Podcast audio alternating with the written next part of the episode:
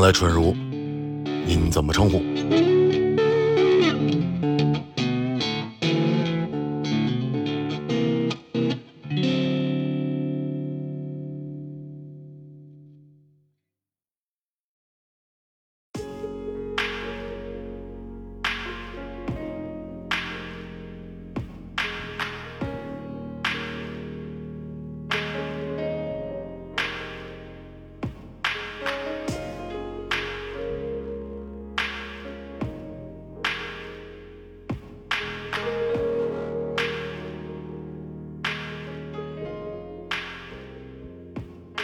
今天是一个特别，对于春如来说是一特特殊的酒局，因为我们第一次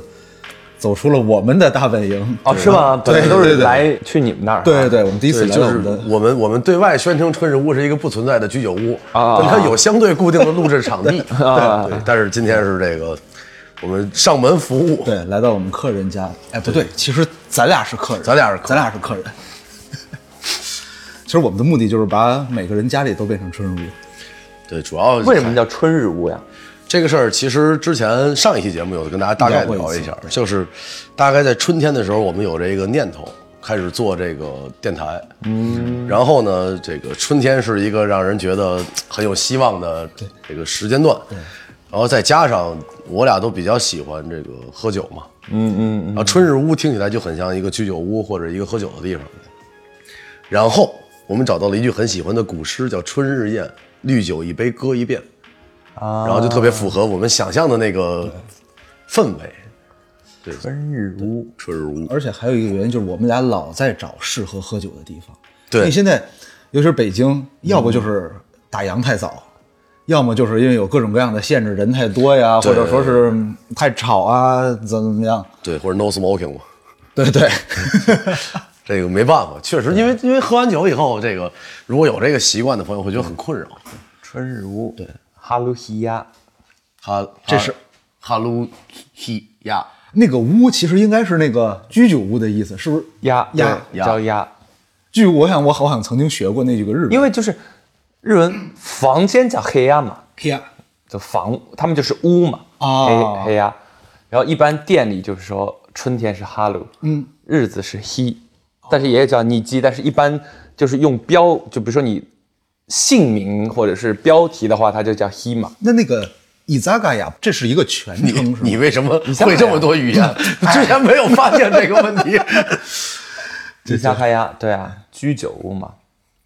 但一般比如说居酒屋很少叫什么，比如说什么什么伊扎嘎雅，就叫什么什么鸭嘛。什么叫哦？对，伊萨拉是那个东西的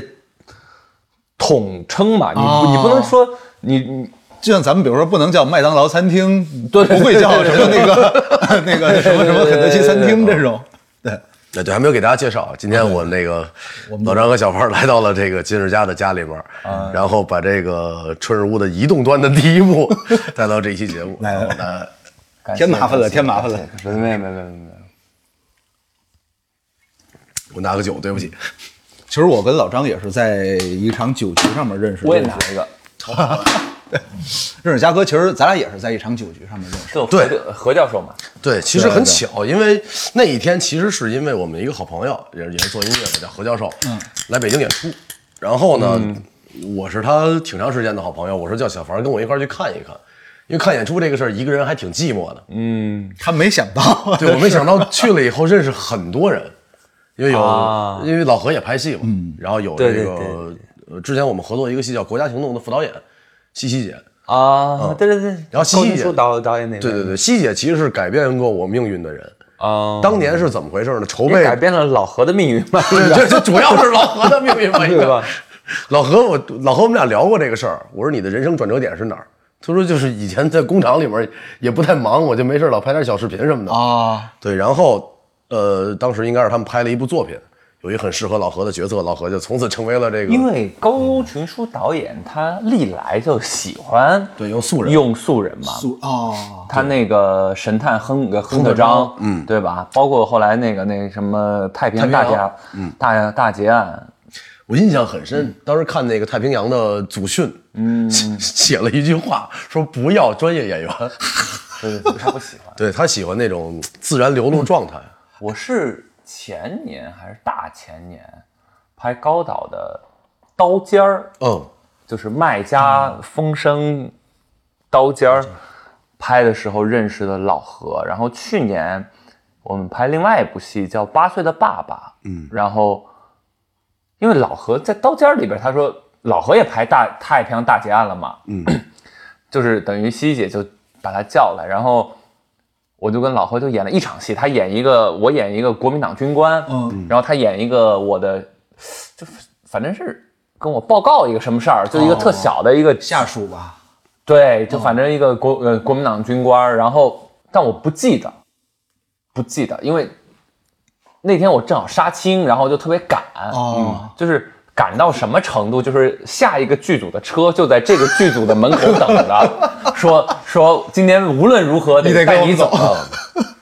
在常州到苏州吧，那个哦刀尖儿最后在常州拍，然后那个戏在苏在苏州拍，然后就在等等着，我也没记着。后来去年哎是去年，对，去年年初的时候一起拍一个戏，他说咱俩合作过，我说哪儿刀刀尖儿，我说你演谁？他说跟你报 告，他说我跟你报告，但是我后来就是，因为我这人不不太记，就是之前拍什哦么，我就记不起来。哦，后来我想好像是有这么一个人，但是一个剧组如果说用的都是非专业演员的话，呃，导演会不会工作量增加很多很多？会非吗专业演员比比比专业演员应该好聊。不是，就是非专业演员更。如果我是导演，嗯我也喜欢用非专业演员。那 矛盾就出来了嘛。为什么呢？为什么呢？都喜欢用业余演员或者说非专业演员，那专业演员呢？他们要不不，其实我认为这个事儿是这因样为，专业演员演员 他他专业不够好啊。哎，其实其实你不是看，，因为是这么一个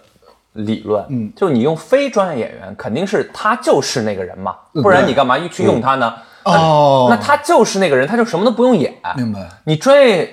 演员，你的身份是一个演员，你的工作是一个演员，你还要去塑去塑造。你可你会是很多人，你如果塑造的好，那肯定是特别厉害，嗯但你塑造的不好就，很那尴我尬还不如找一个就是这样子的人哦来呢。啊，对吧？而且这个，你比如说，我也是一个曾经是一个非专业演员嘛，啊对，对 然后我也不是演员，我我在职业生涯的初期，经常去建组，导演会问说：“小伙子，哪个学校的？呃，北电的、中戏的？”我说：“都不是。”我说：“上戏的。”我说：“不是，广院的。”他说：“广院还有表演系的。”我说：“我是音乐系的。”导演说：“那你拍什么戏呀、就是，确实在在那个时候，导演会觉得，呃，从北电、中戏或者说三大院校毕业嗯的演员，他会更放心，在他没有跟你合作并且没有这个代表作品之前。你要么是一张白纸，你要么就是靠谱的那种学校、靠谱的专业出来但。但我也没哎有想到，到现在还没有代表作品。靠谱的学校出来的也不一定靠谱。我当年见过一个跟我一届的一个兄弟，不知道他还在不在从事这个职业。他是听说当年这个，咱就不不具体说哪个院校的，就那个班里面的魁首，就是戏最好的。我俩是一个角色，嗯，他就很紧张。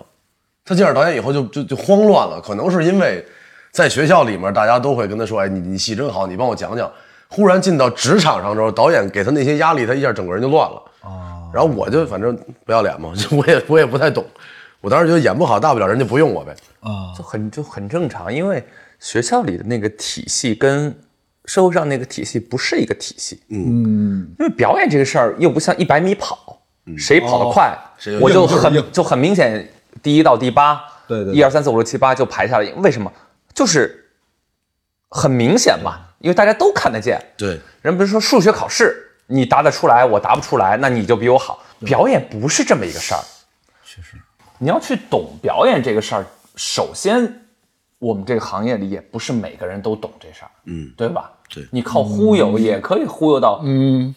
就很多的资源啊什嗯么的，对，就是因为这东西不是一个我一眼就能看出来的。嗯，你包括再资深的导呃呃导演，嗯，他们也看不出来，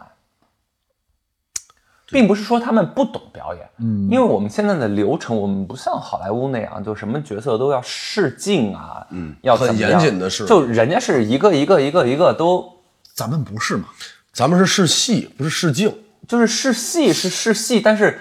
对，就是那个东西的话，就是说你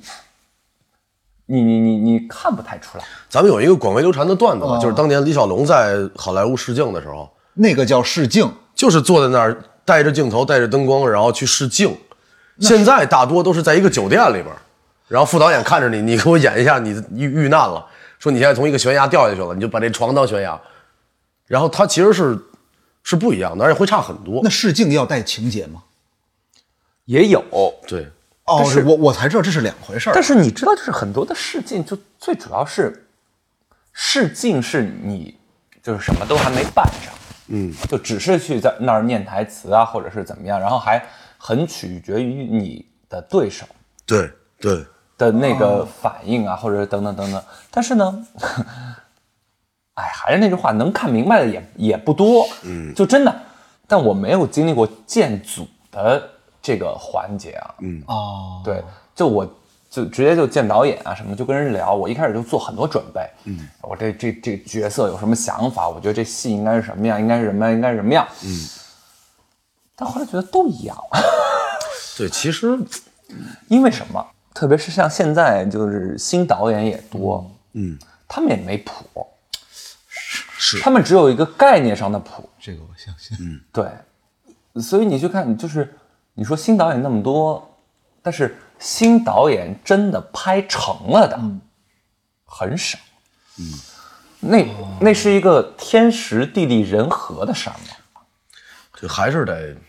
还是得实践。我我因为还是所有东西，我跟你说，就是虽然我刚才说演技是一个特别难去去去定义的一个事儿，嗯，一厨子，嗯嗯，他说我要做一特牛逼的菜，嗯，就是大家都特喜欢，特好吃，嗯，那是你的想法，对吗？怎么做到所有人都但是你怎么做呢？对不对？怎么放？你怎么做啊？你先要确定你要做中餐、西餐、日餐、印度餐，各各各种各样的餐，因为各种各样的餐都会有好有好吃的，对对吗？对，好，你光知道这个还不行，你还得要知道，就是我们打比方就打，呃呃，中餐的比方，嗯，五大菜系，你要做什么菜呢？对吧？你要确定下来，比如说九转大肠，哦，对吧？对对对，最有名的鲁菜，嗯，大肠，选什么的大的大肠？这就是到很细节了。 哪段儿？然后，对哪一段是好吃的，怎么做好？肠子最好吃的肠子摆在你面前了，油怎么怎么烧热它，多少度，怎么放进去，放多少盐，放多少酱油，放放多少糖，什么时候起？所以说，你光有一个我想做一个很好吃的东西的想法，那嗯只是一个想法，对当你要把它变成一个九转大肠的时候，那是要经过无数步的步骤之后，你你你你你才能够对明明白的一个事儿。那转化到表演上面也是这样，戏剧学院教你什么，就是教你怎么把好吃的东西变成九转大肠。啊，但是呢，又出现一个问题， 就是那个叫什么蓝翔技、哦技校，他也不能人家也能教怎么人家做对啊好吃的九转大肠的。对人家做但的是快还蓝翔技校，你比如说一个班三十个人，他也不能保证每个人，那你会觉得特奇怪，为啥呢？嗯，一样的老师给你一样的糖、一样的醋、一样的油盐酱酱醋、一样的大肠，那是为什么就是他做的好吃，他做的不好吃呢？对那就对。最简单的一个事儿，那是个天赋。这小时候我爸我妈老说，都是一老师教的，怎么人家考那么高分儿，你才考这点分儿？我也在想这个问题。我生活中会没有，因为就是小时候上上学跟蓝翔技校还不一样，就上学它还有语数外，啊啊，那是个非常非常综合的东西，综合的东西。就比如说，综合类小学。就就比如说我数我数学好，但我嗯语文差点；我语文好，我数学差点，对吧？但是你就做一大肠儿，为啥就是他能拿全班第一名，我就拿 我就是做的没他好好吃，我就天天掐着表看他，嗯，什么时候下，什么时候弄，还是什么时候不一样是吧还是还是不一样。这个就是所谓的技术的一个问题。其实你知道，就是有的时候在现场，我会比如跟一个演员合作，我很喜欢他表演的节奏，就是我觉得很幸福的一件事，跟他对戏，然后导演就说不好，我觉得很奇怪，因为我觉得很好，导演觉得不好，导演觉得不好的时候，我就在想到底是哪儿不好，哦然后导演把他调完以后，最后跟我说张成你也不怎么好，就是我就明白了啊，哎，那你们有没有那种机会？比如说导演说不好，但这边也拍了，我事后能不能问问导演说，哎，能这给我看看吗？就是我自己研究一下。回放是会看的，是会看的，确实是不好，你们自己也会觉得不好 那。你研究有啥用呢？对我也觉得是，哦没有人会哦努力不好好演，明白，明白，明白就跟你掐着表去算人家什么时个候大肠儿放个大肠是一样的。对对对，哇，你研究这个是没有是没有用的。你觉得的好，我觉得的好，不一定是观众觉为觉得的好，对对因为观众只要打开电视机，他们就能看到你这个东西。然后现在传媒那么发达，对不对？那对于其实我想传递的东西，现在都是快消快消嘛，嗯，就不像上学的时候，就是一个东西你得琢磨，人家都不琢磨。我有一个特好的哥们儿，他就说说，为啥人家说什么韩剧、日剧、美剧的演员就演得好，我我们的演员就演得不好。最重要的问题是，因为我们的观众听不懂韩文、日文，嗯，所以我们哦所以我们必须得看着看字幕，对对对，看着这个戏，就等于他强迫你必须要跟着看他的呃那个专。注但是我们现在普通话的戏，就是所有人都哎，我可能吃着饭呢，我搂我搂一眼，我一般是在听，我还快进着，有的对时候对对就是我有的时候就一直问很多戏的导演，我拿到剧本，我说我为什么要说那么多话？嗯，因为在我的印象里，就是演戏是这样，就话字儿多了，意思就少了。嗯，当然是这样了，所有的东西都是这样。其实，尤其是电影，就是话越少，那个表演的空间就越大。然后，刚才这个话题，其实我，我其实特早之前就想过，因为我身边有很多朋友嘛，他们会看，就在平台上看剧，多倍速，而且越来越多的倍速选择，一点二、一点五、二点零，那一点七五，对你用各种速度去看，那我们在现场所调的导演调那个节奏就没有用了。导演可能会调半天，就因为这个节奏的问题，大家的台词节奏，然后表演的节奏。二点零之后，所有人都在抽风。那我我从来不会。因为我也所有不不是因为所有东西都这样，就是戏剧、电视剧、电影，嗯，那是分的特别特别开的三个行业，对，完全不一样，那不是一个行业，完全不一样。就跟其实就比如说说相声、捧哏、逗哏，对吧？嗯，包呃包袱怎么弄，对吧？贯口怎么来？呃，就是那是他们的一个体系，是完全脱离于我们这样，是中国传统的一个体体系。评书怎么说？评、呃评书就不是按照就是普通的节奏那种，对，就是电影是我去电影院里，我坐在那儿，坐在那儿，我可能能会看一下手机，但是我百分之八十、七十、六十，可能说绝大部分的关注力还是在我看的这个电影里，对，嗯所以他会跟跟着你去走。所以好多时候大家觉得某个演员在这个大荧幕上表现的特好，是因为他专注。对对对就是你在家看电视，可能那边电视的水开了你就去了。感觉就是说，百分之我不知道啊，因为我也不太看电视，就是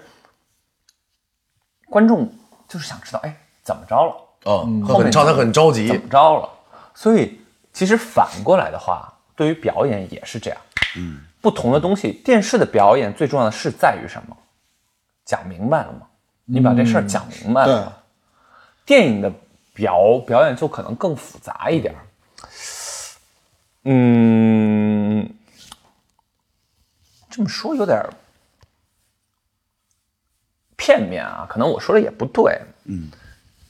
小津安二郎一直说，就是电影是用余味定输赢的。余味，就说说，当观众走出电影院看完这个电影的时候，哦他在回家坐地铁或者他回家坐出租车的时候，他还在想这事儿。嗯后劲儿，哎，你记不记得我跟你讲过一件事儿？前一阵儿不是《信条》很火吗？然后我在丹东看的，嗯看完了以后， 我在看完了以后去厕所的途中见到一个人倒退着从厕所走了出来，我当时就觉得发生了什 么后劲儿，这就后劲儿嘛，就可能确实因为那个戏前后比较复杂，然嗯后也就讲这个时空这些东西，我觉得这就是所谓电影能给大家带来的东西。一个剧播的好一点儿，可能有一个月左右的话题热度，这都算是非常不错了。然后过去就过去了，你也不因为我们现在太喜 欢快，嗯，所有东西都要快，对吧？拍戏，所有的投资方都想对快一点你吧怎么能够越节约早成本，啊对，早怎么日上线。对，是这样，但是快真的就好吗？快肯定有损失，这没有办法，就是有些东西它就需要时间。咱们讲回来，就是你找全世界最好的厨子，他也不可能五分钟给你做一鸠占大肠，对，真的就是它不现实。咱绕不开这个。大肠要好吃，它 就对吧？就需要那么长时间。那戏也一样嘛，灯光经常在剧组，所谓大家觉得等灯光老师，那这个光时间久，它勾的就是很细致，就是好看。你给十分钟，什么老师也打不了特好看的光，嗯，就是探照灯视角嘛。说说到这个啊，嘉哥，你作为上海人，你喜欢鸠占大肠吗？ 我作为天津人，真诚的发问。九转大肠我还挺喜欢的，我喜欢吃大肠，但是他刚才说那个光的事 儿，我突然插一句，我啊跟你嗯说，我去年年底的时候拍了一个日本 NHK 的电视剧，嗯，全日文的，哇然后全部都是日本的组来，叫《芥川龙之介传》，就两场戏，三场戏吧。啊那导那导演那时候我在青岛就跟何呃何教授在拍那个戏呢，啊，那导演赶早上最早的班机来青岛见我， 导演来见演员，对对对，可能也可能是谁给他灌灌输了这个东西吧，就反正我特别牛逼，我也不知道是为啥，就是，然后导演就来了，然后带着服装师，那个导演现在是，就等于说 NHK NHK 可能是相当于 CCTV，就是日本的国立电视台，嗯，他现在是 NHK 电视剧部的老大，哦哇，然后带着他的服装师、造型师，造型师是入殓师的造型师，哦，很厉害嗯就都是大咖，就来青岛来见我。然后我青岛，我 我还不在青岛啊，在黄在黄黄岛岛，是吧？哦，就也是那个，我明白了，青岛边儿吧，我知道，我知青岛道边，儿吧。就现在有个影呃影视基地嘛，对，然后 就见我就聊，跟我说我这角色有多重多重要，就是他们那些，因为我演的是中国共产党最重要的创始人，当年一九二一年的时候。最重要的创始人，一个是李达，一个叫李汉俊，就是一大就是在他的哥哥家开的，当时十一个人嘛，十一个中国人嘛，开的。然后他就拿出了芥川龙之介的遗书嗯的复印版，他说为什么这个角色那么重要？因为他遗书就密密麻麻写很多嘛，但是有一页就是遗书的一页，嗯，只写了李汉俊三个字。哦，那是他上海游记对他影响最大的一个人。哦，对，大家有如果有兴趣，可以去看一下《上海游记》，就一九二一年的上海，就是通过一个日本人的视角去看，其实他说的挺有意思的。嗯，然后他就我说好，我来演，然后他就给我剧本，嗯，日文，然后我背了一个月，啪背，因为因为他那日文特别难，就是。就生僻词呗，都是。对他，因为他一直在跟芥川，因为芥川龙之介整个在上海的那么在中国的那么长时间里，没有一个会说日文的中国人跟他对话，只有他一个人。因为李汉俊是等于东京帝国大呃大学毕业，他十四岁就去日本，因为那个时候都是去日本嘛嗯然后我就去去现场，然后去现场，然后跟我对戏的是松呃松田龙平，然后他们就一直跟我说说，哇，他们因为他们没有钱，然后他们就说说，哎，我们这拍特辛苦。说前一天松田龙平拍了二十六个小时，我说等一下，二十六个小时是 是什么概念？就是他说就就是是从昨天开始拍的，对后后天收工是吧？没有前从前前天天才拍的，然后拍哇，对，然后，但因为他们日本的演员是这样，我们中国演员是签时间，比如说我今天就拍十二个小时，或者是怎么样，对就一天就拍十二个小时，或者是怎么样。但是他们日本演演员呢，就是说我签给你多少天，你可以随便拍，嗯但是你一个礼拜必须让我歇一天，哦，所以他们必须有一天是休息休息日，对，然后呢，松田龙平的词儿比我更难，就我们都在聊，就是，呃呃什么。法国的革命派，就法、哦法国的哲学，英国的哲学，就在聊这种东西。你你想有多生生僻吧？但人家是母语啊，没有， 但是如果因为日本是这样，就是如果聊到那个时候，他都是用那个卡塔卡纳，就是平假名平假跟名片假名，他们都是用片假名的，就等于是用那个原来的 那个，不是中文的那种。对对对，他们用原来那个。对，然后我就想，然后说，哎，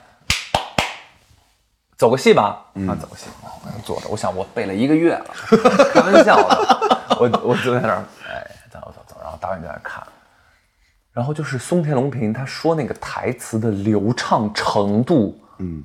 让我傻了，因为他前天拍了二十六个小时，我想哦，我呃，我们走戏肯定不这样嘛。哎，到时候你走到这儿啊，我们俩怎么着怎么着，就把那台词给说了，怎么着怎么着，他就跟演的时候一模一样，他说了，就真的是我人生当中第一次，就是我被说傻了。然后松村人没说到，他说完了，然后他看我没说话，他说。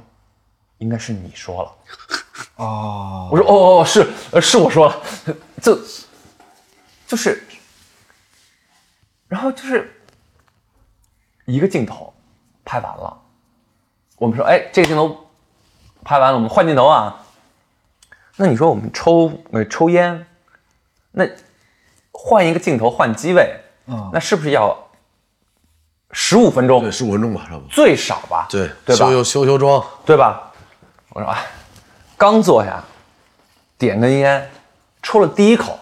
来了，日本人说，哎，好了，哎，请。我说啊，这然后就去了，去完之后，那个镜头又拍完了，又点了一个人。我去没有，我就把刚才那根烟给续上了，又抽了一口，说来好了，请。后来我就实在忍不住了，我就问问了一他们下那个副呃副导演，我说你们不调光吗？嗯，他说啊我们的光主光三天前摄影师都已经跟灯光师都调好了。我说你，因为我们拍过戏，我们知道有什么就是单独架一个灯啊，架个米波罗啊什么。我说你们不用这个吗？他说，嗯，什么意思？ 我说，哎，我半半边脸是黑的，嗯，哎，所以什么意思？ 哦，就是他们的打光的理念跟我们不一样，哦他们在那就是为什么一个自然光底下人的半边脸不能是黑的呢？嗯，所以其实未必真的需要十五分钟那么久。如果说咱们比如提前都准备 因好，为什么？十五分钟就不错了，不啊真是的，十五15分钟就不已错经是很快了。对，十五分钟就不错。哦，我因为是什么？因为我也不知道为啥，这个我没有去去搜过，或者是因为中国不是有灯光村嘛？就嗯河南、河南那边有一个灯村儿哎对，对就所有人都是干灯光的，是吗感觉灯光组的老师大百分之八十都是河南来的。对哦啊这样嗯啊，对，全部都是就你看剧组订饭啊，就是呃正正常地方订米饭、订馒头，馒头一般都是灯光组的，因为河南的老师喜欢吃这个因为面根本食就是，因为我也就觉得，为什么我们拍出的戏都没有质感？没有质感的原因，是不是因为就是我们被别人看的太多了？嗯，因为你把你比如说一个探照灯对着一个演演员的话，他等于一览无余嘛，嗯，对吧？他想怎么样怎么样，对但是为什么我们看其实看美国电影的时候，很长时候就有的时候就这这干嘛呢？怎么一点都看不清？哦黑对吧？啊什么的，都经经呃呃经常是这样。对，但他们可能是不是要的就是那个看不清的感觉？为啥让你们什么都看都看清呢？这事儿两面说啊，在我八百是全看不见。嗨， 不是，在我职业生涯初期的时候，在横店拍戏，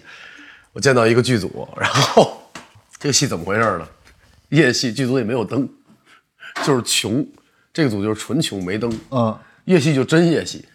然后你过去看电视剧，你也看不清站那儿那四位演员是男是女。对，然后整个那个片儿播出来以后，就看大家留言，就说是看不见，这是什么玩意儿站那儿了。我一三年、一四年连着在横店拍了两个戏，古装戏。哦，拍完之后我就再也不去横，就横店。说什么找我的戏，说去横去横店，我肯定不去了，伤了。我不喜欢。我一四年发的誓，再也不去横店了，然后没去过。您说这不也是因为都是搭的景，呃，嗯也不是，就是那个氛围我不喜欢，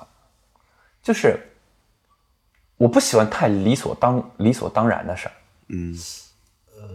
我这个没太明白。就是理所当然做演员了，理所当然去拍戏了，然后拍完戏理所当然大家去喝酒了，嗯，然后喝酒的时候就是都认识啊，就都认识。这个剧组那个剧组这个剧组，对对对对对，哦局会变得特别大。最后就喝到一呃一一块儿去了。啊，是，我觉得那不是我喜欢的一个状态。然后所有的都是，就是感觉就特不叫工业化，就特模式化。嗯，就是，嗯，就是都是在完成一任务，所有人都是想你能，因为我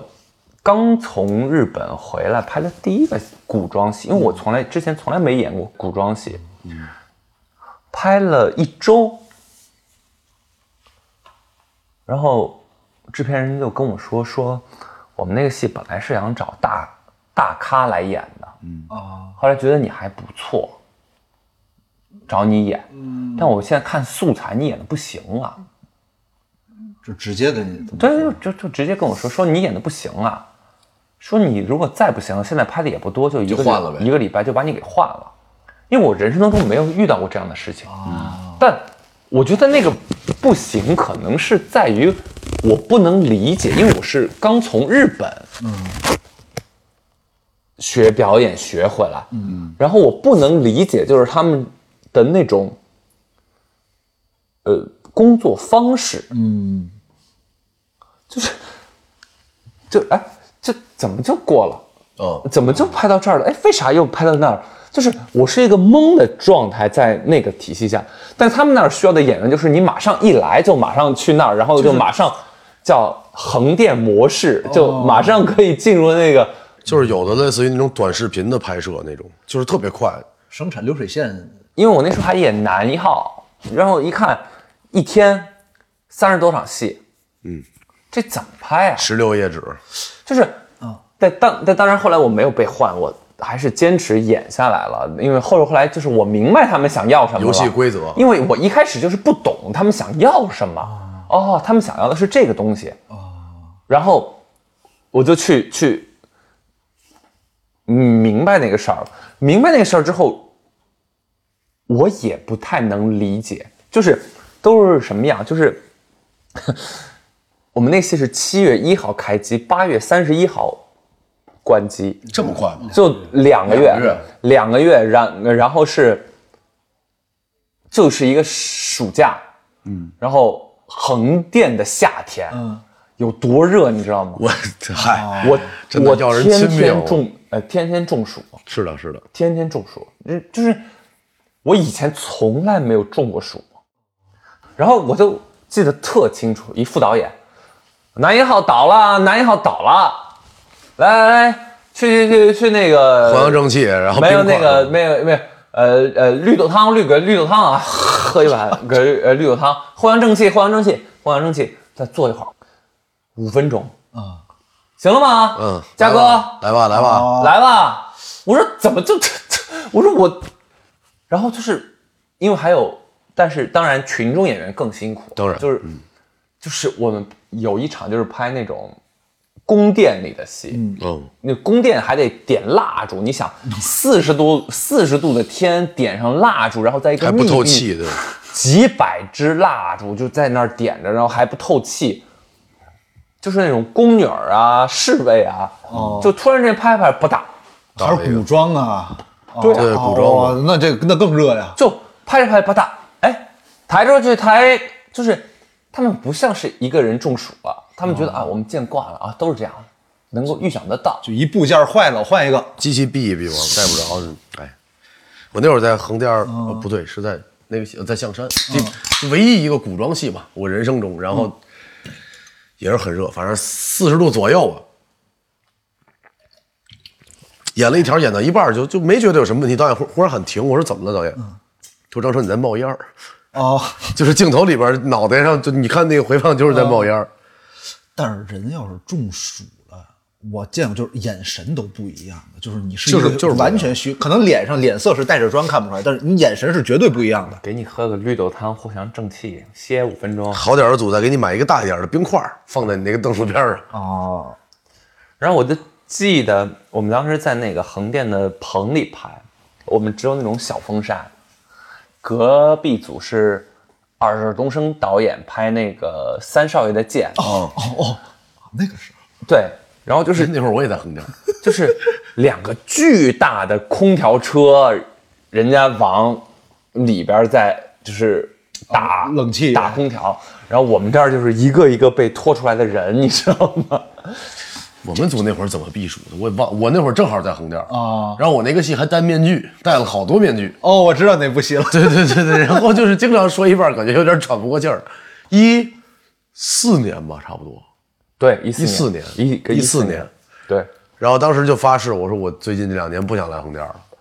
然后去年破了这个誓言，因为去年虎哥叫我去拍《祖国》，哦哦哦，那是在横店。再回横店儿。之前就真的就是横店儿，尽量不去了。就我很担心我自己不喜欢这行业了。但是有的时候就是你又会觉得横店儿挺好的，对，横店儿还是现，而且现在越来越好了，它建设的匹特别好配。的设设就是生活设施啊等等，就你想要什么，你想要的它都它都有，但那个就是特别像一个，就是你一去吧，你就会陷在里边儿。可能我打这比方不太，我懂，我懂，我就懂。不太你这个容易，就可能跟上班坐班一样。哎去一不个不公不司，坐班儿你不会爱坐班儿，呃，你说的那个线就是还是带一部分爱的成分吗？对啊，哦，就是哦，是那天天好多酒在那儿给你喝，喝好多局让你天天玩儿晚上都是局，对，就是你们俩也刚才都说到那个横店好，我跟您说，那个春如最开始的这个想法的萌芽，就是因为老张在横店拍戏，去年年底，去年他说那边没有什么剧组，太孤单了，他给我发视频，那时候我们俩几乎天天视频喝酒那，个时候可能对，去年的平安夜，嗯，一四年那会儿，平均每个月三十多个组，然后就感觉特别繁华。去年我去的时候没几个组，圣诞节我自己去给自己过了个节，电影院就我一个人，他给我然后就发感觉在我是在拍《我是传奇》，就这座城市里是没有人的。 然后我那个角色跟我们剧组那帮演员的时间都不一样，他们收工我自己就去拍 B 组了，每天感觉就没有人。然后从那会儿养成习惯就是视频喝酒，你也老打仗哈这两年还确实是打的不 少。啊，老何是老打杀人仗。想想我俩聊天，那你最近没没抓贼啊？我说你最近没杀人啊？也哎挺逗的。刚才焦哥哎你说那个就是你演男一的时候说要换演员，换男一这种事儿在国内的剧组常见吗？应该不常见吧？现不常见，在但我见过，嗯，不常见。就因为导演定男一是是就男女一号肯定是最严谨的就，之前通稿因什为么也现在给都发不出是去了，导演盯着啊，导演没有没有那么大话语权。对反正就剧吧，就是电影的话还好，剧确实很多导演没有那么重的话语权。我作为外行，那是谁定的？制片方。投资方、制片方，现在嗯甚至平台，哦，对对对对对，甚至现在平台在定。我去年有一个很喜欢的项目，那个角色跟我哪儿都一样，年龄一样，然后城市一样，性格一样，人家直接有一句话，我们要线上的。然后我当时回去就想了很久，我说这根线到底在哪儿，或者说是谁定的这根线在哪儿？那如果每一个演员都没有拿不到角色的话，这根线我从何而来？就想了很久这些问题，但是所以想病了，呃，不是，是想之前就病了。就更病了。在病的时候想就更想不明白了。所有的抑郁症都是双向的嘛，嗯，对吧？抑郁跟躁郁嘛，焦虑对和抑郁的。它最主要的一个表现方式就是睡不着觉嘛。嗯，如果你说你每天都还睡挺好，吃挺 好那那你肯定不是这个病，对吧？因为我们一个特好的兄弟乔任梁，哦，对啊，皮米，他那个时候去世去世的时候，我在台湾，然后演蔡康永导演的那个戏，蔡蔡康永的当时还跟我说说，本来定的另外一个男生的角色就是他来演的。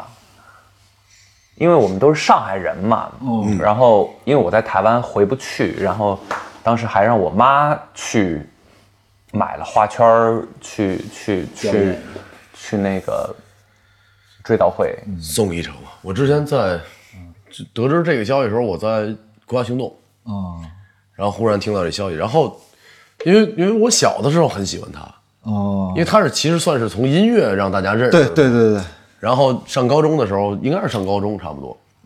有一个特别好的音乐人，就对于我们来说，就是还是觉得挺不能接受的。嗯嗯，就是啊，怎么了？为啥呀？嗯，就他去世的时候是七月份吧，还是六月份吧？反正不是六月份就是七月份，对七，月份不是六月份就是七月份，我记得好像七月十三号还反正是几号夏天，我记得嗯对刚到大理不久，对，反正七月份。然后那年虽然我们不常见，但是我们可能过年的时候都会见一次。就是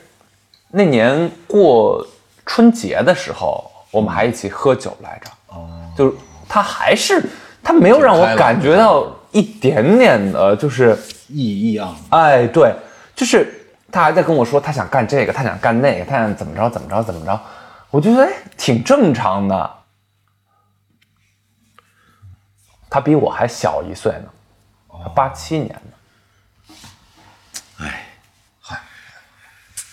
但是所有这东西啊，我觉得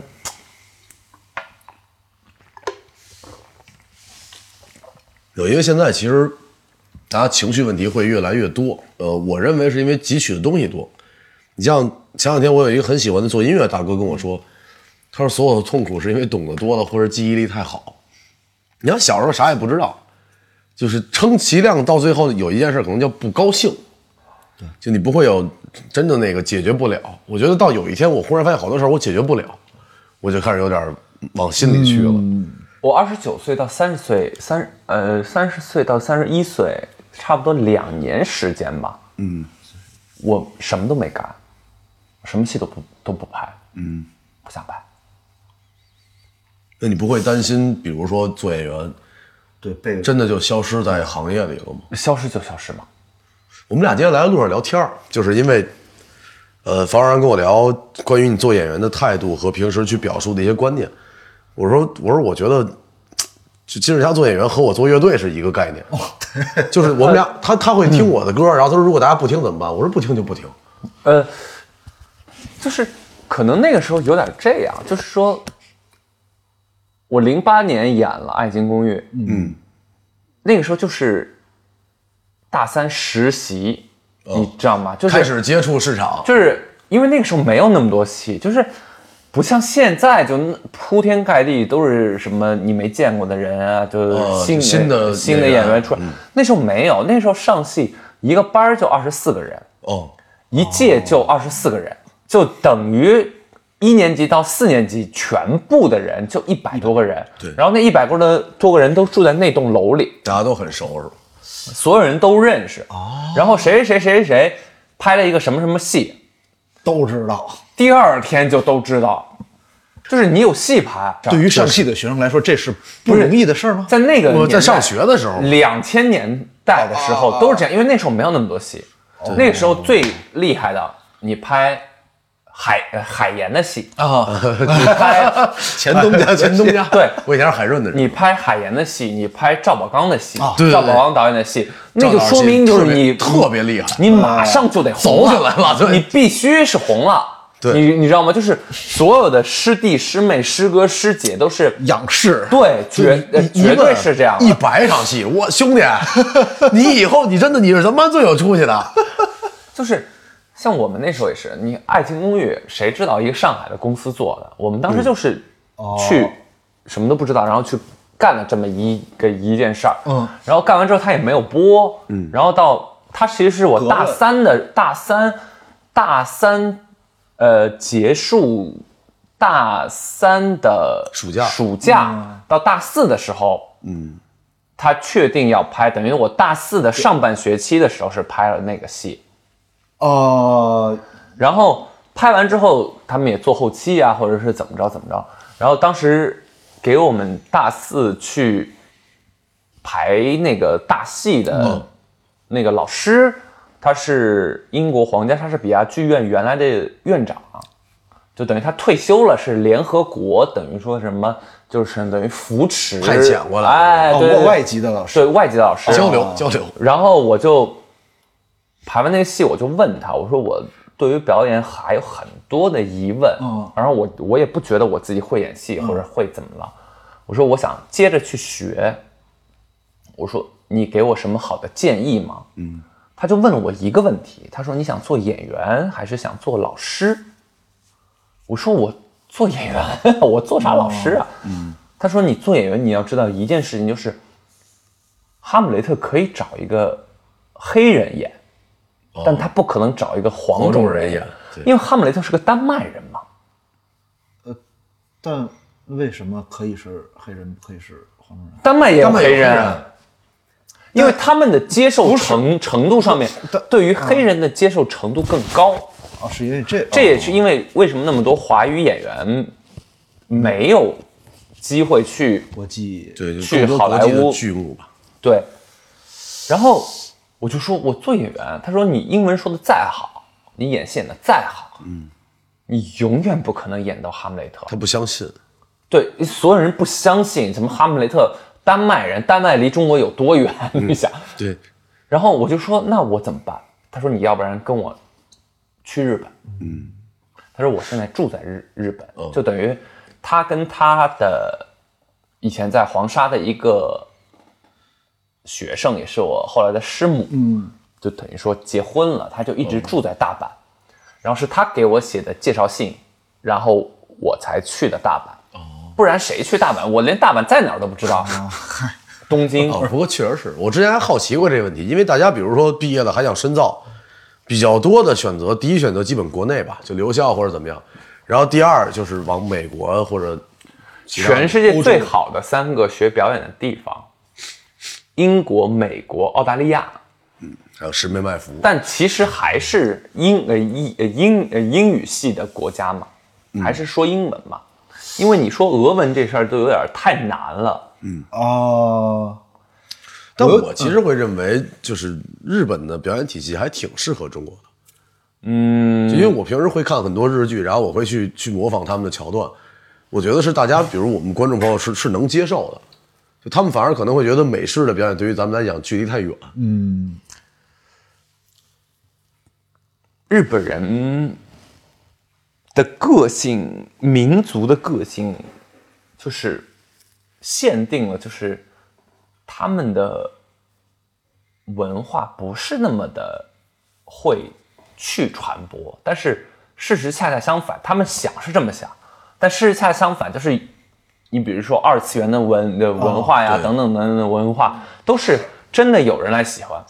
他们做任何东西的时候，像比如说我们现在做一个戏，我们会想，哎，我们的受众群是谁，或者怎么着怎么着，但其实他们不是这样的，嗯，他们就是觉得我想做这个东西，我不考虑其他的。我不考虑其他的。有人会喜欢看的时候，就会有人喜欢看。就是后来我演戏也是这么觉得，就是说，你拍一个戏，百分之九十的人不喜欢你，嗯，百分之十的人喜欢你，这不说明你演的很差，嗯，因为有百分之十的人会喜欢你。这就是二番木的理论嘛。就是，但是当你再演下一部戏的时候，当然你要演得好啊，就你演得很烂，那不是一个、嗯呃理论啊，就可能你演的超过了那波观众的审美，嗯，他们只有百分之十的人能看懂你的时候，但是当你演下一个戏的时候，你已经有百分之十的观众。如果你下一个戏还可以再是接纳过来百分之十的观众的话，你就有百分之二十的人了。这就是一个这就是二啊八 五，不是，它是一个什么概念？是一个我呃，我觉得我做的东西挺好的，嗯，要不你看看，你喜欢就喜欢，你不喜欢就不喜欢，对，嗯反正我挺喜欢听，因为小众都是这样嘛。这跟他做音乐是一模模一样样。我说你多唱一点吧，你别再这么走下去了。他不，他就哦，你们乐队是做什么音音乐？没人唱，特别小众，有人唱，但是我做的快没了。对我做的偏后摇，然后我的歌词比较深，基本都是文言文儿，我平时喜欢听音乐，也是喜欢听没有歌词的。反正很少。我专辑的每次的主打歌全是后摇，就是我觉得，我觉得我的概念都放在音乐里了。如果大家听不懂的话呢，我说什么您也不愿意听。那您听得懂的话，每场演出有一个就行。我演一百场就有一百张票了，以后我经常去打篮球，你们那儿特别近啊，千帆、敖艺哦，就旁边哦我小的时候老运动，后来少了。那你现在在剧组会，比如说组织大家运动运动吗？反正因为因为我是特别喜欢运动的本来，然后后来某一份合同里签说，如果在剧组途中因为你自己的原因受伤了，你要赔几倍几倍的钱。你运动不会受伤吧？呃，打篮球还是有风险吧？ 对，但是因为我之前有个同事在剧组里面，然后啊春节休息，啊明白。他去滑雪了，然后回来以后就就硬说自己没有我事那儿。有个但好好朋友也也是锁骨断了，就是那种哎，田雨生吗？田雨生锁骨锁骨断也断了，对，前两天刚住院去 了吗？然后那个还有一个就是叫巨脚硬化的老板，叫梁威，锁骨也嗯也断是了。断了是吗？然后他那天我跟他去打篮球，巨大的一个疤，啊，对，老田那个也巨大的一个疤特别大，因为这块断了必须得全开开，哦，才能才能修对复。。而且这儿那个特别容易留疤，这就是我皮是儿一薄个对特胆小的人，就是所有跟速度有关的东西我都不行，我连车都不，我我连车都不会开。啊健康第哦一，就是小时候看那个桑园背后穿那个健康第一。但是其啊实其实，比如说像那篮球也挺有速度感的，而且对抗很强。篮球对抗强。对抗是你可以选择的嘛？你可以啊选择就走不对外抗线是吧对，你不，你你可以不对抗啊。对对对，小的时候都是飞天遁地的。我我不不会去看一些运动的比赛，但我见过最激烈的篮球比赛。我那会儿住雍和宫，我的窗根底下是雍和宫佛学院，那些僧人是就是内蒙来的僧人，他们每天上午打篮球，那是我见过最激烈的篮球对 身体对。 第一届僧人杯篮球大赛，我真的是，他们就真的是在撞，就是我看着我都能听见那个声儿。我住二楼，肉和肉的那个碰撞。其实，我觉得运动这个事儿还是确实是不太安全，尤其岁数越大，觉得越不安全。对，主要容易自己掰着自己。你就下下围棋啊什么的这 种，打打扑克牌。哎，我是主要是因为我对静态运动特别不感兴趣，比如健身房。就我我呃我喜呃我喜欢，我是喜欢，哦我是因为我刚才来的时候看到了看到了这个健身用的东西嘛，嗯但我喜欢是健身房我是喜欢对抗性运动，就比如我就不喜欢打台球你，不喜欢一个啊啊啊！我哦，就不喜欢打台球，不喜欢打高尔夫，啊，我也不喜欢。我现在最喜欢的运动可能除了篮球之外，就是骑自行车。哦我特喜欢自行车，但是这个不是，这个是我平时出去买东西的自行车。对于天津人来说，自行车都不能叫运动， 是日常。我在上海的时候，我家离戏学院也不远。然后我一六年排田青导演的《狂飙》的时候，我就天天从我家走路去上戏排练。走路的路上，我就一直在等于说背台词嘛，就是嗯捋我的词儿。然后我每天都会去我家边儿上的一个咖啡馆，嗯喝一杯咖啡，然后喝咖啡的时候我也在捋这个词儿。我为什么要去那个咖啡馆捋这个词儿？就是那咖啡馆的对面，就是赵丹先生的故呃故居。哦，然后我就呃我就觉得，因为所有的事儿都是要有一个仪式感，在他那儿背好像就可以觉得。进入一点。哎嗯那个对，气因为场你都对会觉得不一样。对对对，其实很多时候都是外界给你的那个东西会不会不太一样？我印象特深，那会儿八百吧，然后我去，呃，我从横，呃我去从象山去苏州，路上呢，正好高铁路过的那个有一景儿，是八百的景儿。我看到那个景儿的时候，整个人就进入到那个那个气质里了，哦，就是它会给你特别实在的一个刺激，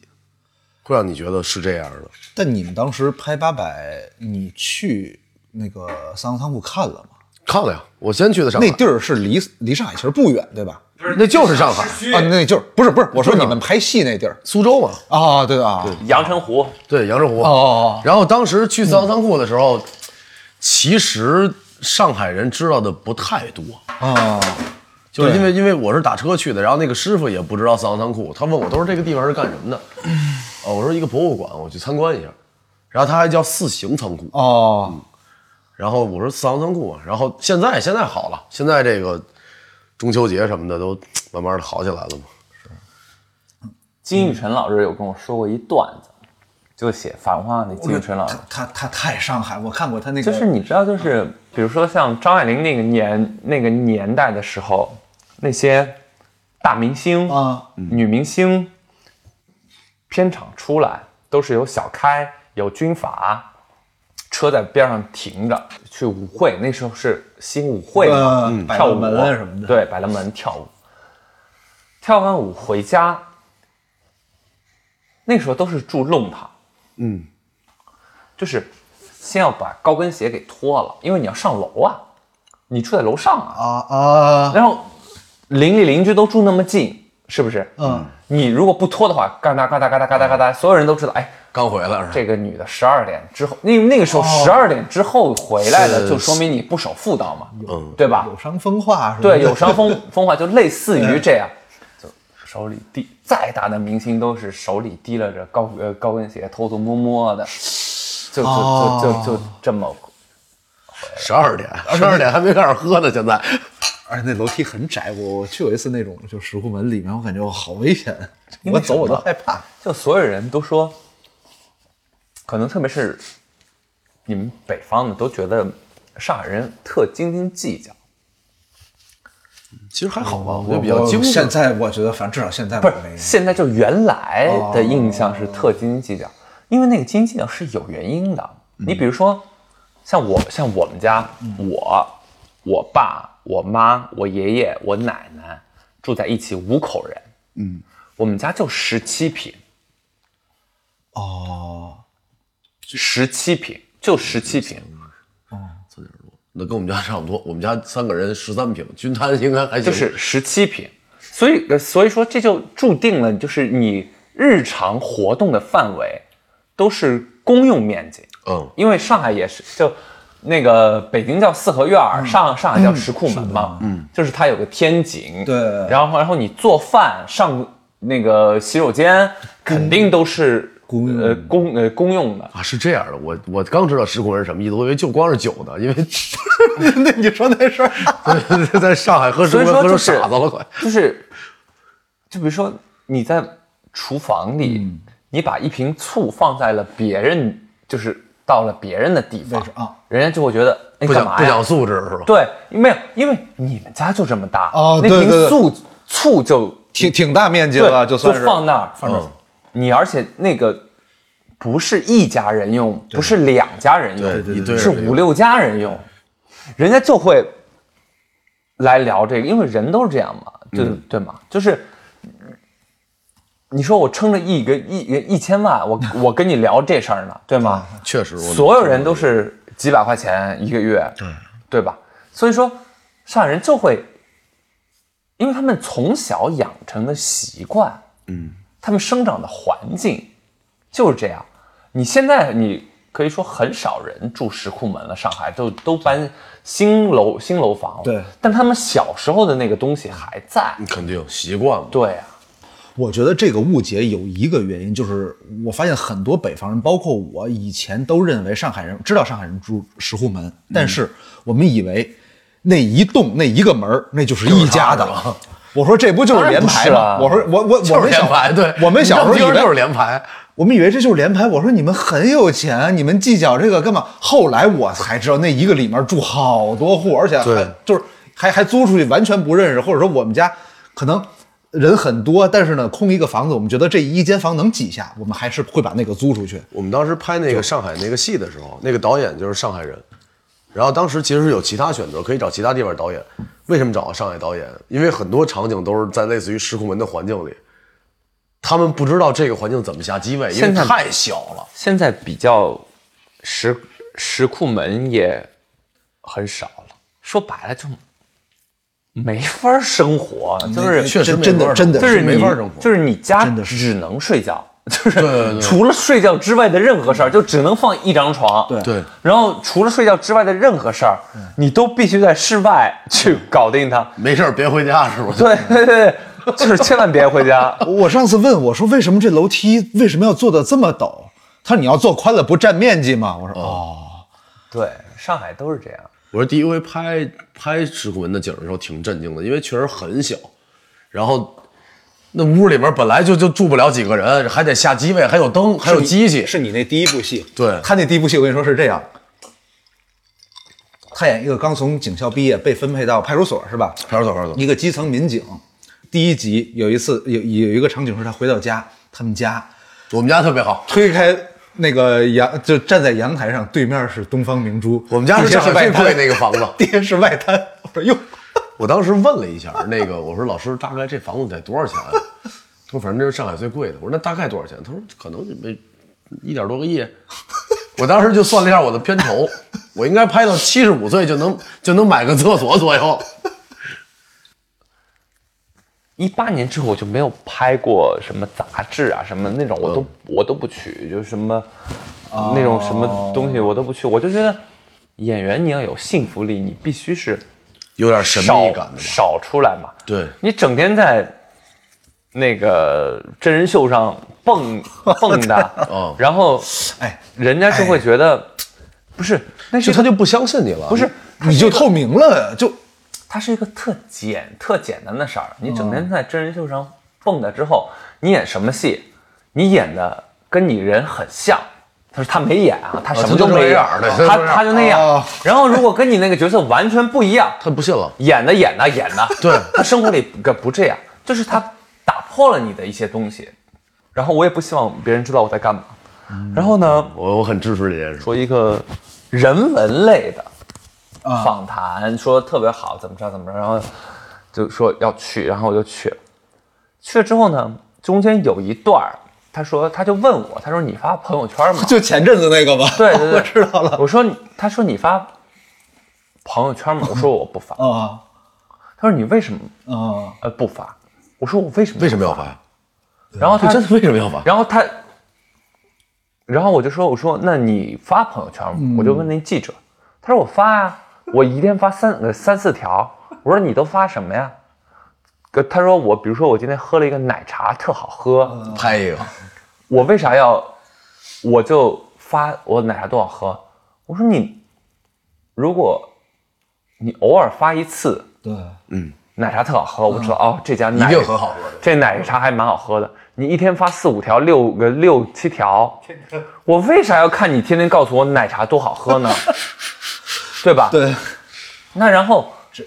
这个东西到网上之后，就变成了金世佳觉得发奶茶多好喝的网友都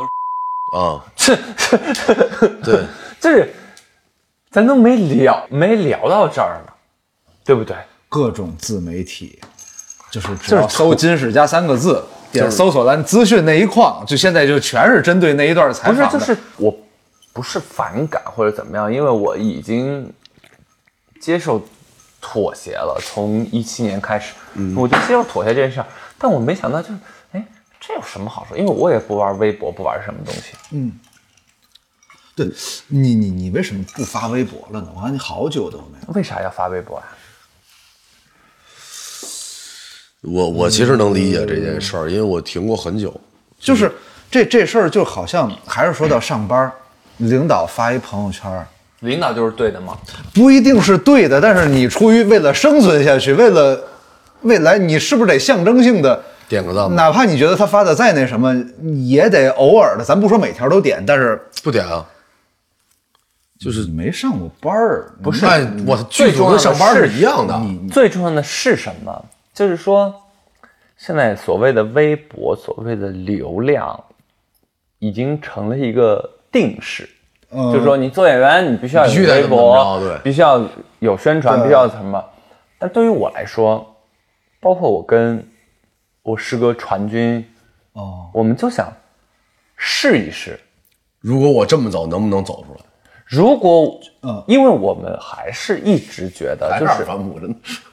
因为演戏演戏，你永远不是一个人演嗯的，就好像呃，我就是药神，他为什么会成功？不是因为一个人，是的，演员而都是因为很好，所有人都很好。对，嗯导演所以说也拍的很好。我们还是希望可以找到一起往前进的伙伴们。嗯，日本叫 nagama nagama，海贼王嘛，对，伙伴嘛，就是我们要找到伙伴们。但是呢，反过来我们去想，我们现在可以找到的伙伴们太少了。是。的，是的，然后就是所有东西都这样，就是如果我可以不发微博，不发朋友圈儿。我也可以活得不错，只是单纯的作为演员来说的话，嗯，是不是也会有朋年轻的朋友们，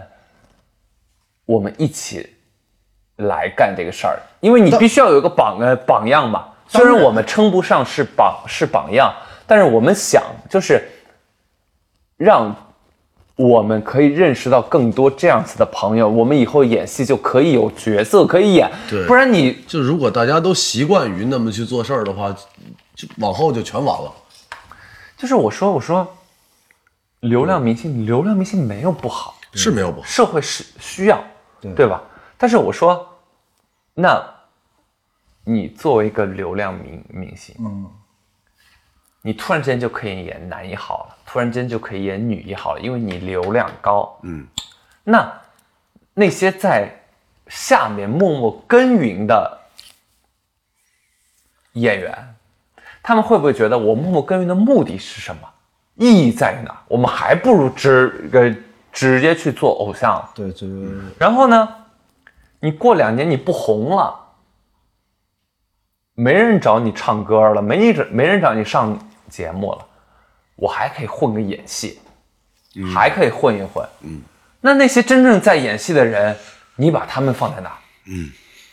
我去他们是寄生虫吗？ 他们不是寄生虫吧？我之前，嗯、合作过一些所谓的比较靠流量生存在这个行业里面的朋友，我其实不失望，我还挺赌气的。然后也不是赌气，就我自己特别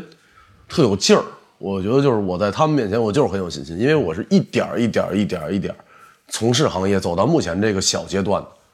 心里那个根儿不一样。我觉得就是随便吧，现场您随便飞也，然后您随便改，您怎么着，您看我接不接得住。你呀、我就跟你说一点，当年我不是药神的时候，嗯，然后有一个大号就写了一篇文呃文章，它是一个很大的号，嗯就写了一篇文章说那些年离开爱情公寓的人，哦，然后就写了王晨军，也写了我，嗯，然后呢，我有很多朋友，就是因为那是我三十岁左右，你也马上就要经历三，我已经30 30多岁了对，就是你要马上经历，啊太三十岁三了十岁，前两天就三十是岁，你要去经历那个事儿，就是他们好多人，就是平时完全不联系的人，就给你发那篇文章，嗯，然后哦就类似于这样。嗯然后我那天正好在打篮球，打完篮篮球，我 看我二十六个微信信，我说我怎么回事？怎么从来没有那么多人给？因为我平我平时是没有人给我发微信的，哦嗯然后火了，我有一个朋友是，也是我挺好的朋友，但后来就因为工作关系就不常联系了。嗯，他就跟我说说说加油，你一定可以成成功的。 啊，然后好意，我当对特别好意，我特别能够感受到那朋友的好意，但是我就回了他一句话，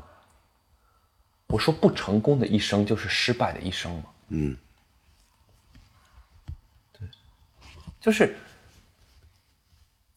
那你如果按这个论，那什么叫成功的一生？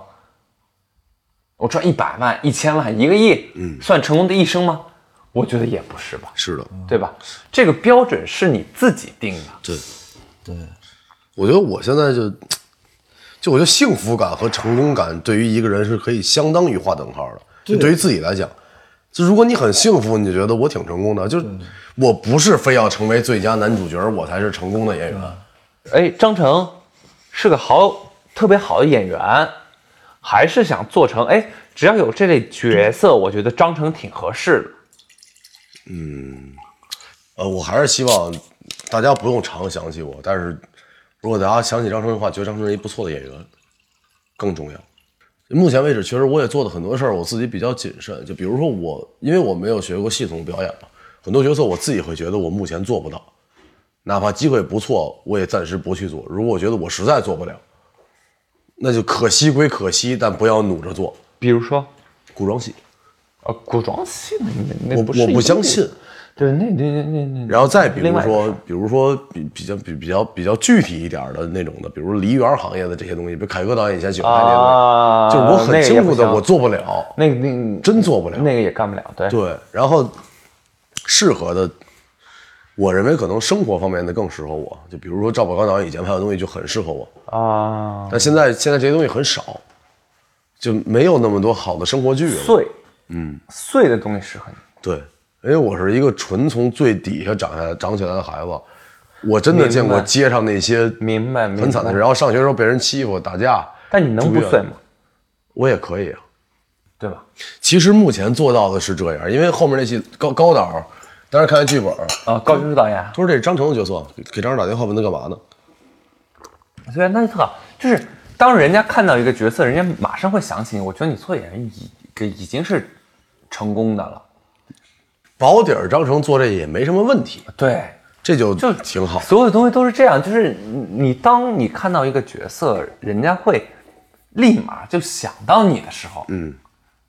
我觉得你做演员已经够成功了，对吧？也是巧了，不是你想中国一年那么多戏，确实，嗯对不对？有几个戏立马能想到你，嗯那就很好了。其实真的能如果做到稳定这样，就已经非常不愁工作的任何问题了。对啊，导演一看一个本子，哎，这挺适合张成，这挺适合人，这就行了。因为我们有一个概念是，在戏学院的时候，就是什么是最好演员？啊最好演员肯定是演男一号的，但其实不是这样的。我也认为不是，就是日本就有那个叫 by player，就是叫黄金配角。哦，你没有那些人撑，你演成什么样？对，你一个人演吗？你能演成什么样？对，就是我觉得我们现在就是所有的行业，包括电影，其实包括电影、电视剧，都太忽略了演员的重要性。嗯，我们电视剧当然了，他们只看数据，只看那些东西。收视率嗯对，电影来说，我今天还在跟，因为我们上个戏的，我今天拍海报，我们上个戏的导演是教授易小星。哦，对，然后我还跟他聊，就中国能卖靠名字卖片儿的人，很少吧？五个人之内吧，嗯，很少。你看每个国家都有这样的人嘛？你你比如对我来讲，美因为所有的东西都是这样。一个好演员的出现，奥个奥斯卡评奖是怎么评的？其实就是六六部电影，七部啊、八部吧，八部电影里面去评嘛。嗯，那八部肯定都是好电影，然后我在好电影里面选最佳导导演、最佳演对对员、最佳什么。你不可能说我这戏特烂，这演员演特好，我没我没见过这种事儿。对， 或者说或者说剧本一塌糊涂，然后美术做的巨好，那那么好的美术为什么要接一不好的剧本？之前嘉哥在呃一档播客节目里，就是咱们的前辈播客嘛，《日坛公园》里面说过，就是播客这种形式对于演员来说，你觉得是一个嘖特别有安全感的一个这样的形式？因为我可以不认 啊。对啊，不是我说的啊，春日屋更可以不认，我喝了，我喝多我不知道。不是，这不是这不是我说的啊。他们当时拿刀掐着我，给我张纸，非让我这么念就。念的是吧？对啊写好词儿，对啊，我这两天我还在想，其实我特别想说什么，我这两天一直在看《我的团长我的团》哦你们看过没有？那我看过，我跟一哥三部戏了，我跟一哥也拍过一部，打仗吗？不打仗。你看，这就是咱们不一样的地方。我俩在一块儿只能打仗，真的就是天天打仗。我就觉得，我的团长我的团，太好了。其实咱俩刚才聊那个问题，就是关于我的那个问题，因为我跟毅哥认识的时候，正好是我的一个职业生涯的转折口。我很想成为他那样的人，就是一哥啊他是一个基本上社交媒体、采访、真人秀什么都不录的人。我只有一件事，我是一个演员，我就好好演戏。我不演戏的时候我就看书，偶尔跟好朋友喝两杯酒。我很喜欢这个状态，就是， 我觉得这是对于我来讲当然做演员的幸福感。就是你知道，我们当时拍《刀尖儿》的时候，哦，对，我刀尖儿哎，那如果要这么说，咱俩那会儿就该认识了，因为高点儿叫我去了，但我在八百我不敢出去，八百当时虎哥也找我去了，然后他时间什么都定不了，我就没法去，嗯因为我当时拍另外一个比戏，较比较然后动荡，因为我们演的是汪伪政府嗯，的人，因为八百是个间谍戏，呃，不是刀尖儿那那个个刀尖儿刀尖儿是个刀尖儿是间谍戏间谍戏嘛，然后就是等于有，嗯，郎月婷，她演的是共产党的间谍，嗯，然后呢，毅哥演的是国民党的间谍国民党的间谍嗯，然后我们都是演汪伪政府的人。然后我们拍一场戏，还有我那个沙溢哥、志呃黄志忠黄老老师，师，黄老师，就是还有台湾的高杰大哥，然后开会啊、就审一个人，然后那个人本来是包给包贝尔演的，然后包贝尔一看剧本就不来了，为啥？脱光了。哦，哦，就脱光了，关在一个都是刺儿的一个，就是、就是最狠的方式了，对，因为有刑讯逼供嘛。嗯，然后我们那呃那场戏就是我们所有人开会，嗯，就所有人都就等于沙溢审那个人，对，然后然后那个人是最后是谁上的呢？是一个现场的演员副导演， 就他没没法儿，只能他自个 儿先给上。那个副导演扒拉，然后那个摁他，对，真扒拉，然后浑身都是，然后就装装在那个都是刺儿的一个地方里面，然后我们都是就等于在上面嘛看，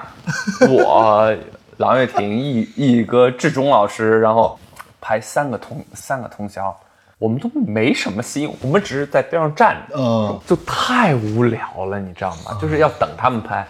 就无聊。然后我跟郎月婷跟毅哥，我就说，咱们玩一个游戏吧。嗯，我手机里的 APP 绝对是你没有的。毅哥那时候就拿出一个 APP，是可以跟猫对话的一个 APP。对，因为一哥养很多猫嘛，然后我当时那就觉个我有得，，那个我然有，后我就说三根线，我说哎哎哎啊啊啊！而且一哥他们家的猫是人名，就都是那种有名有姓的，哦有，就不像什么球球啊、嘟嘟啊、丢丢因为啊什么的，因为我张小锤们什么的对，对对我当时展示出来的嗯 APP 是全世界鸟类的闹 钟。你们怎么都是走动物科 的？对对，因为我特别喜欢动物，我这去哦这是所有的东西地方我都要去动物园儿。 啊啊，真的吗？对，我去哦，呃所有地方都要去动物园儿。奈良嘛，天津值得一去。天津动物园在九十年代有很多外地绝对没有的动物，哎，到哎到家还是挺遗憾，到现在我都很遗憾。然后其实聊聊回来，你会看，发现其实我俩早就该认识了，因为黄老师在拍《刀尖》之前，我们那个戏的呃主演是黄老师、毅哥和我。志忠老师，啊，我的师傅是毅哥，毅哥的师傅是黄老师，我们仨是都是警察。黄老师打篮球啊，啊黄老师正经天津之光，啊，他是天津人啊，天津人，他是天津体工队的那时黄候，老师是专真业的呀，正儿八经的控球后卫专业的。后来黄老师跟腱断了，拍戏的时候，啊。哎，我好久没见他了，上回见面哭的稀里哗啦的。黄老师是一个印象太深了。生活有品的人，这我特别喜欢他，他对我就是贼好。半夜我们都没事儿，搭搭一帐篷坐那儿，皇上就会，哎，把我那吃的拿出来，然后就是一西班西班牙烤呃烤火 腿，嚯，威斯里必须要烤火哎腿，不然怎么能你想那会儿我给你讲那个段子吧，就在剧组，我那会儿第一次跟这些真的非常好的演员合作，然后黄老师有一天忽然叫我，呃，九哥给我打了个电话，说陈你在哪儿呢？我说我在古城，他说你来一趟，我就去了，然后进到那屋里边只有黄老师和毅哥，我说完了，这应该是要换我了吧？ 坐那儿也不敢说话，坐那儿我说那个黄老师把门关上， 我就关门去了，哎我说黄老师。然后从底下拿拿了一盆面，从那儿掏了一份炸酱，说：“你平时啊，你这小子呀，见着谁都挺害羞的，你这老老这样不行啊。那你做炸酱面吃两口，吃饱了不想家，以后有事儿呢就跟毅哥跟我说都行。你是一好孩子，这组里面呢大家都照顾你。哎呦，我当时觉得真的就是。”影视行业的那个那那那一缕阳光啊，就照进了我的房间。那是你照到了那一缕阳光，嗯， 但也是 哎呦 没我当年拍一个勺子的时候，哦，我的合同里签着，就说但凡导演觉得你不行，随时换吗？随时换。我的天哪，这合同这这呃，但是那个年代就是也没有那么懂什么合同啊什么那个事儿，就觉得我能行。肯定然后就是因为我演一个流浪汉嘛，嗯，而且是要瘦勺子嘛，就是勺要子。瘦。我一上海人，我这辈子没去过西北。啊，然后，真的那个时候，我觉得我真的要有点儿抑抑郁症的倾向了。哦，因为吃东西我也吃不惯。那我明白，牛羊啊那些山啊，这哎，对，然后又化妆，我每天化妆要化四个小时，哦，那个是我早上三点就要起来化妆，然后所有人都化十分钟，就抹一高原红，打黑一点就、啊，就行。你那个得得发型得，对呀、然后我们那造型师、化妆师也是张艺谋团队，就是特专业的那种。他们给我脸上吹土，吹的土都是他从东北带来的黑土。这还从外地当来，然啊就是要准，就是要准。这当然，哦就是为什么有些造型老师他能成为成功的，因为他严谨，他就是就是不就是不一样。这么复杂？那当然，就跟我跟我你一直以为那个玩意儿是就是什么化，就是那种像化妆品就黑粉什么的。不、土就是土，永远不是。哦这长知识，我后来有演一个戏，我给他们看一个照片，是那个法沙在演 Macbeth 时候的那个，就他不是脸上涂了三道吗？我说我想要这个，他说行行行，我明白明白。然后他给我涂个三道，我像小丑小丑似的。哦，就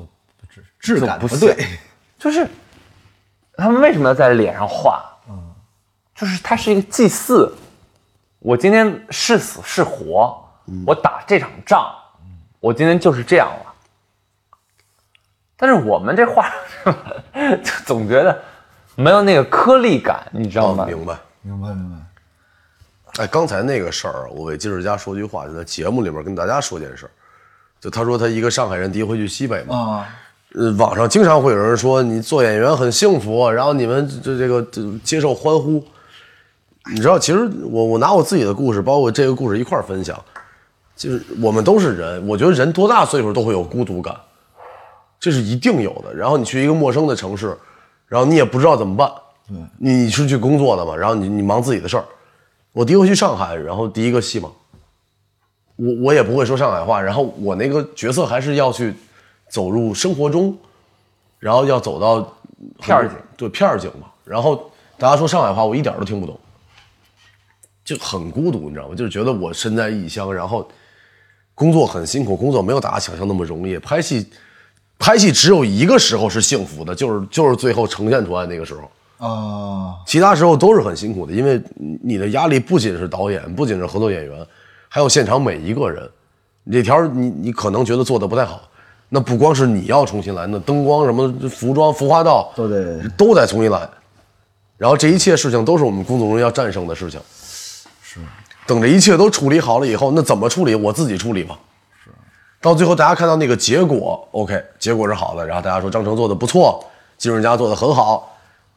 在这之前的无数次，从一开始聊这个戏，到去拍戏，到后期配音，那这中间我们经历了多少的事情呢？我希望大家能够在下一次，如果想要去在网上发表言论的时候，多想一想。没用的，不不，我们接受批评，好吧？没用是肯定没用，我很清楚。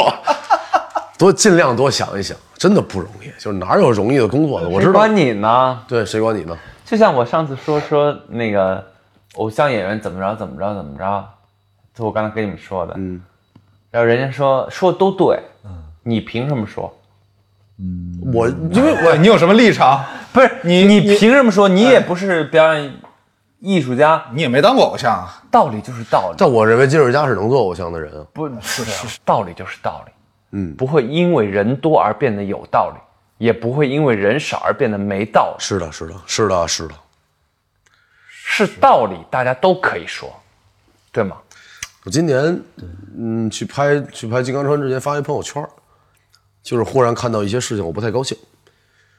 嗯比如说我们现在网络上经常很简单，就比如就是家你你你你今天晚上你喝完酒以后你不高兴了，你发一微博，你把所有人全骂了，第二天可能你的工作就会多十倍。 然后 对于一个常年不发微博的人，对对对，就是就是骂各种骂什么什突么然什么什么什么老师，你们都懂个屁，可能工工作有多十倍。然后我就发了一朋友圈，就是我说好多人会因为某些人做了一些错事儿，然后开始嘲笑他、辱骂他，然后忽然有一天大家都开始追捧这个人，到最后。大家都觉得，如果你不追捧这个人是你错了，但所有人都忘了是那个人做错了一件事儿啊。就好像在这个时代里面犯点傻，弄点名头，我们就可以。那凭什么呢？我们听一首歌吧，好， 哎呀，哎，我不说，顺其自然。那 T B。我毕业的时候，大四那一年，我所有的朋友生日那一天送我的生日礼物全是草帽。我那天晚上戴了五个草帽回到宿舍，然后我觉得咱们在剧组里面会相处的很很愉快，然后会经常能喝喝酒，聊聊我们喜欢的事情。孩子哭，我来你那路，呃，我虽然日语不太行啊，但是 o l e v a monkey l u i o l e v a monkey mon monkey l u i 嗯，你来字幕的吧？尽力了，尽力了。是，我觉得特别好。其实我是觉得好多人对金世佳有误解，就是包括网上我们看，咱咱就实话实说，我们会看到有人说金世佳装，但是但是我们现在是认识，我们不是说我们是邀请你来录节目，咱们不认识，咱们是先认识才有的这一期节目。我们不认为金世佳是个装的人，那装是因为可能跟你不熟，那我要，你别说金世佳了，谁跟谁不熟，我凭什么要跟你掏心掏肺呢？不是，我承认我很装，其实不是，我觉得装不不准不不确。不不，我承认我很装，但是如果我能装一辈子，那就不是装了呀。那就不是装。可能我跟我所想达到的艺术高度不是现在还不匹配，但谁能知道二十年后、三十年后怎么样，对吧？ respect 真的，就是我希望你们说我装，我希望说你们装。我能理解。哎我就是是因为这这个这个在现在的就是反正你也不理解我，那你就说我装吧，我就装下去了。我不用装下去，因为那些装的感觉也不让我觉得很难受。不是，最关键是是咱们接触之后，我并不认为那些是你觉得金世佳要这么做人，而是你真的觉得就是这样的。只不过是他们不理解，他们说金世佳装。嗯咱们现在在聊小众，还是在聊大众？聊大众的话就没法聊了，你知道吗？哎，对对，这个对，这个对，是的， 这个有点准确 哦。这一期是我们从来没有做过的事儿，咱们这一期以以音乐结尾吧，让没有听过这首歌的朋友们听听这首歌。顺其自然。对，Let It Be，然后激励了无数的年轻人，也希望我们依然年轻，你们依然喜欢这首歌，它叫 Let It Be。节目可能就暂时到这儿了，所以我们的酒局还要继续。这里是春日屋，下次再见。